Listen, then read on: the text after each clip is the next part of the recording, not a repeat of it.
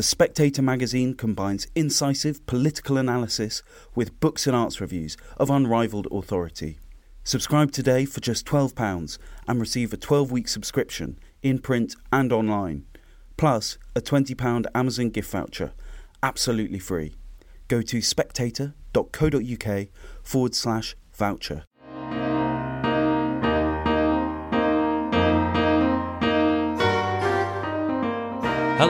Welcome to Spectator Out Loud. Each week we choose three pieces from the magazine and ask their writers to read them aloud. I'm Oscar Edmondson, and this week, Richard Madeley reads his diary in the magazine, including recollections of his Sunday lunch with George Michael. Daniel Johnson shares a touching tribute to his late father, former Spectator columnist and New Statesman editor Paul Johnson. And Melinda Hughes asks why BBC Radio 3 is dumbing down. Up first, Richard Madeley. All is grist that comes to a columnist's mill. The late Alan Coren once wrote that if he heard a screech of tyres in the road outside his house, he rushed out, notebook in hand, because you never know where the next 300 words are coming from.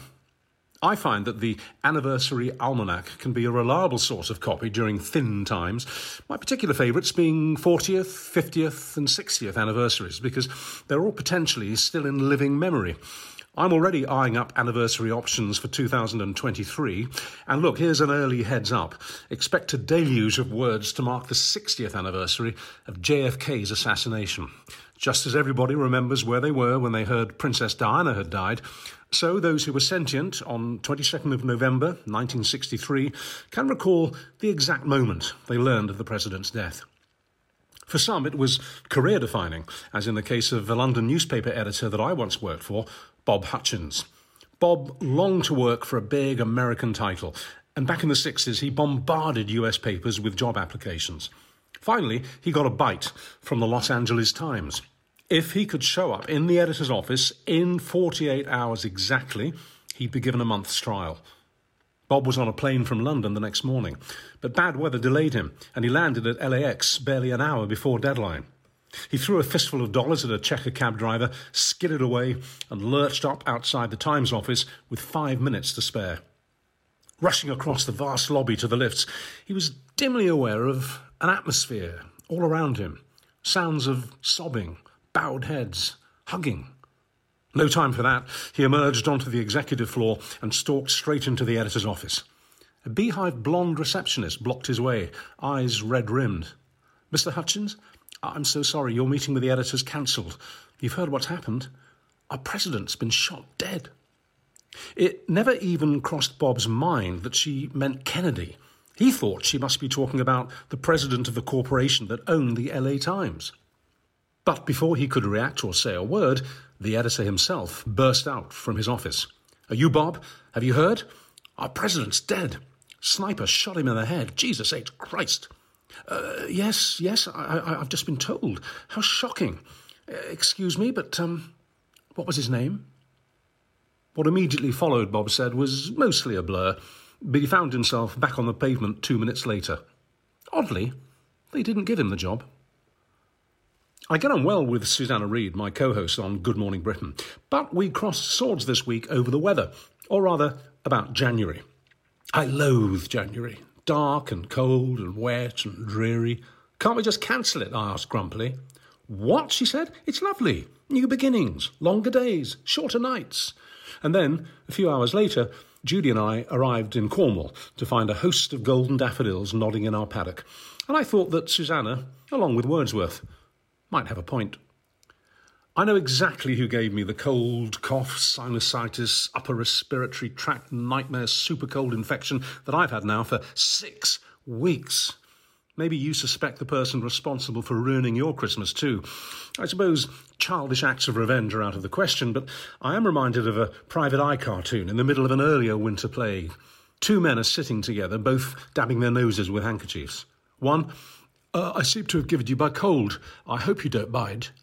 The other, on the contrary, I resent it with a force of feeling that I'm not verbally qualified to describe. So, what I'm going to do is purchase a ledger, especially for the purpose, inscribe it with your name, and refer to it from time to time in order to keep alive the grudge I will hold against you until the day I die. I see White Lotus sex god Theo James is going to play George Michael in the biopic of the singer's life. Theo is a fantastic actor, and I think he's going to do George proud. George happened to be a neighbour of ours, and after he'd donated a ridiculous amount of money to a Christmas charity that Judy and I had just launched on this morning, we invited him round for Sunday lunch so that we could thank him properly. No carbs, no carbs, I'm on tour, he instructed as he crossed the threshold. George Michael, in our front hall. Later, he nicked a roasty from everyone's plate. A much, much missed man. That was Richard Madeley. Next, Daniel Johnson. Paul Johnson, who was a columnist for The Spectator from 1981 to 2009 and who died last week, did not merely write history, he helped to make it. His first book, The Suez War, published in 1957 with an introduction by Nye Bevan, documented the evidence that eventually led to the resignation of the Prime Minister, Sir Anthony Eden. In Buckingham Palace, six decades later, Prince William startled him by asking about Suez. Afterwards, my father asked, Who was that well informed young man? A demonstration against the government over Suez was also the occasion for him to get back together with the brilliant and beautiful Marigold Hunt whom he had once invited to the Ritz, but stood up. I was only the first of the results of that reconciliation, soon to be followed by my brothers Cosmo and Luke and sister Sophie. Many of my contemporaries have vivid memories of visits to our home in Iver. There my father presided over idyllic Sunday lunches, improvising quizzes for us children and entertaining the Worsthornes, Frasers, Howards, Stoppards, Amoses, Gales, and countless others with conversation and jokes that flowed and gurgled like a bubbling stream. When the talk turned to politics, he could be combative. We children didn't like that. Aged about six, I tackled him. Daddy, why do you go on and on about Mr. Wilson? Why do you go on about the Daleks? he replied. The Daleks are important, I said. After lunch, there were walks in Langley Park culminating in the hunt for sixpences hidden in a giant hollow tree where, he claimed, the great train robbers had stashed their loot. My recollection of him taking me to London on my seventh birthday is a joy. Riding in a taxi, visiting the New Statesman office as the editor's son, then to Bertorelli's for lunch, where he introduced me to Vicky, the great cartoonist, who was not much taller than I was. He seemed to know everyone. When I was puzzled by my part in a school play by J.B. Priestley, he suddenly said, Let's ring old Jack up and ask him. Next minute, I heard an aged voice with a Yorkshire accent saying, Oh, yes, Time and the Conways. Damn good play, that. What's the problem? My father had the good fortune to live in a time when journalists were enjoying a kind of renaissance. He liked to say that he had met every British Prime Minister from Churchill to Blair and every American president from Eisenhower to George W. Bush. It may even have been true. The apotheosis of the journalist as politician came only in the next generation, when one of his former editors at The Spectator entered Downing Street. In old age, Paul had his share of recognition, most notably when he received the Presidential Medal of Freedom from George W. Bush.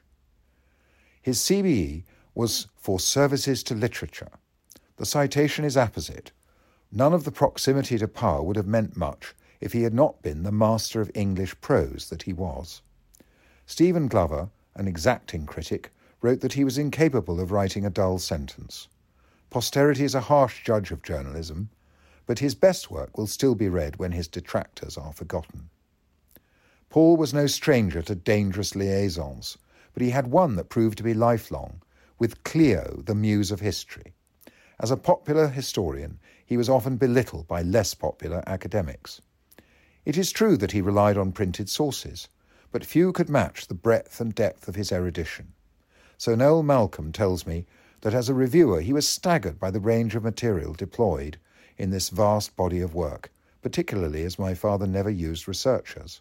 Quote, he is at his best when angry, unquote, declared an anthology of New Statesman writers in 1963, apropos of his notorious review of Ian Fleming's Dr. No Sex, Snobbery, and Sadism.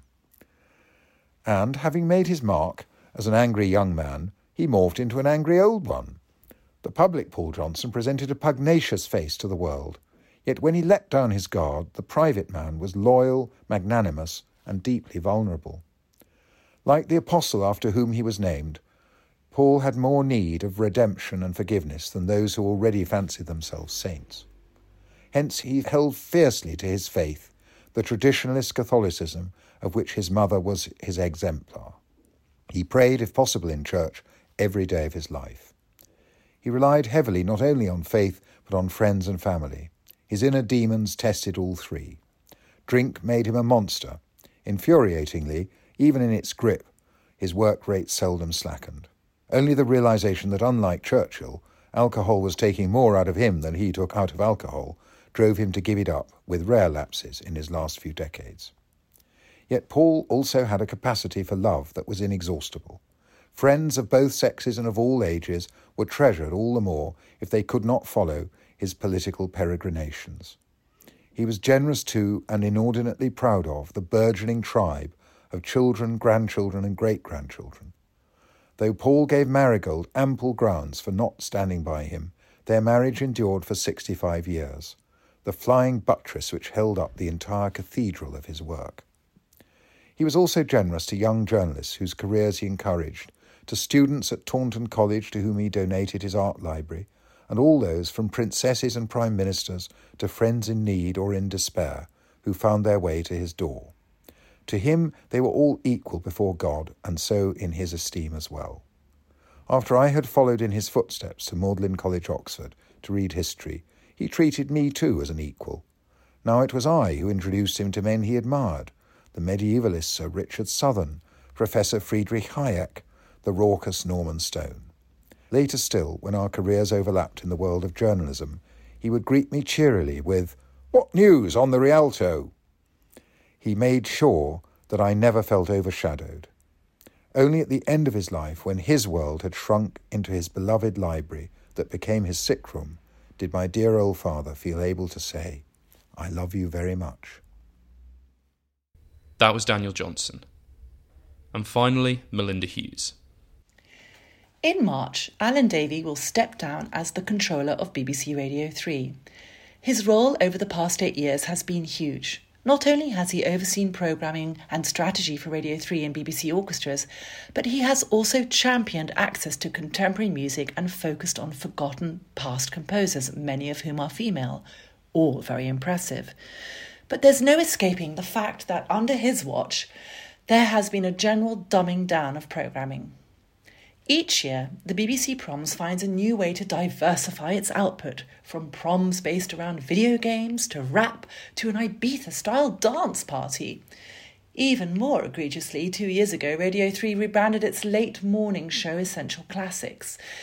Presenter Ian Skelly was dropped, and the three hour show has become nauseatingly pedestrian, indulging requests for easy listening folk and jazz which don't do any favours for the competent presenter Georgia Mann. The changes were described by one newspaper as a catastrophe. The programme is now so inane it makes me want to rip my digital radio from the kitchen shelf and smash it through the window. If you want to hear The Entertainer by Scott Joplin, followed by the theme from Jaws and incorrectly pronounced Italian arias, that's what Classic FM is for. The new kid on the block, Scala Radio, also indulges in easy listening, digestible classics. And the BBC should resist the urge to serve us the same smorgasbord of schmaltz. I'm afraid it's got to the point where I just can't listen to Radio 3 anymore, and I feel guilty, like I'm abandoning an old friend. For years, I've been awoken by Petroc Trelawny's warm, assuring voice. Not in person, I hasten to add. And I've been a guest on In Tune many times, sitting opposite the twinkly Sean Rafferty.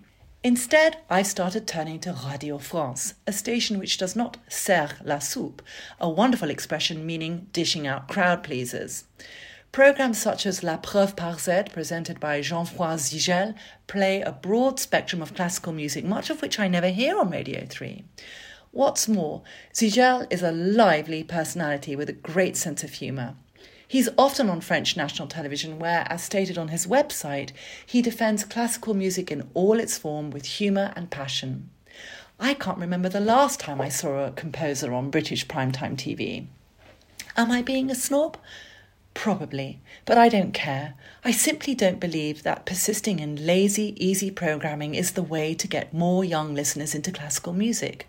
The truth is, increasingly, young people just aren't listening to radio of any kind. Some 88% of over 55s listen to the radio each week. Only 50% of under 25s do. And even if more younger people are tuning in, that doesn't mean that classical music needs to be dumbed down for them to enjoy it.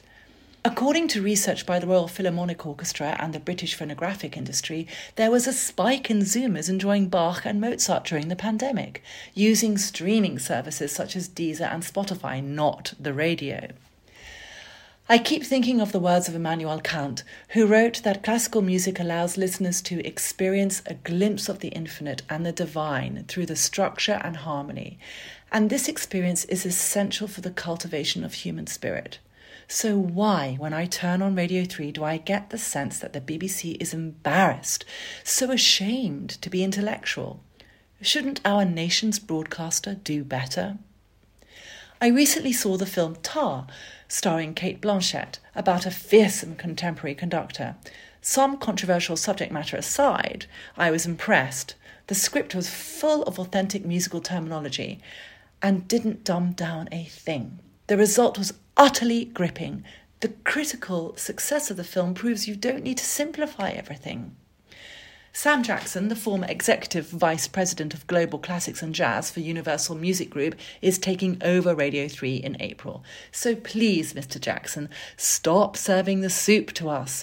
You won't bring in new young audiences by being patronizing. If you're not careful, you'll not only lose your identity, but many more once loyal listeners may switch over to Radio France. And that's everything for this week. If you enjoyed those articles, why not pick up a copy of The Spectator magazine? I'm Oscar Edmondson, and I hope you join us again next week.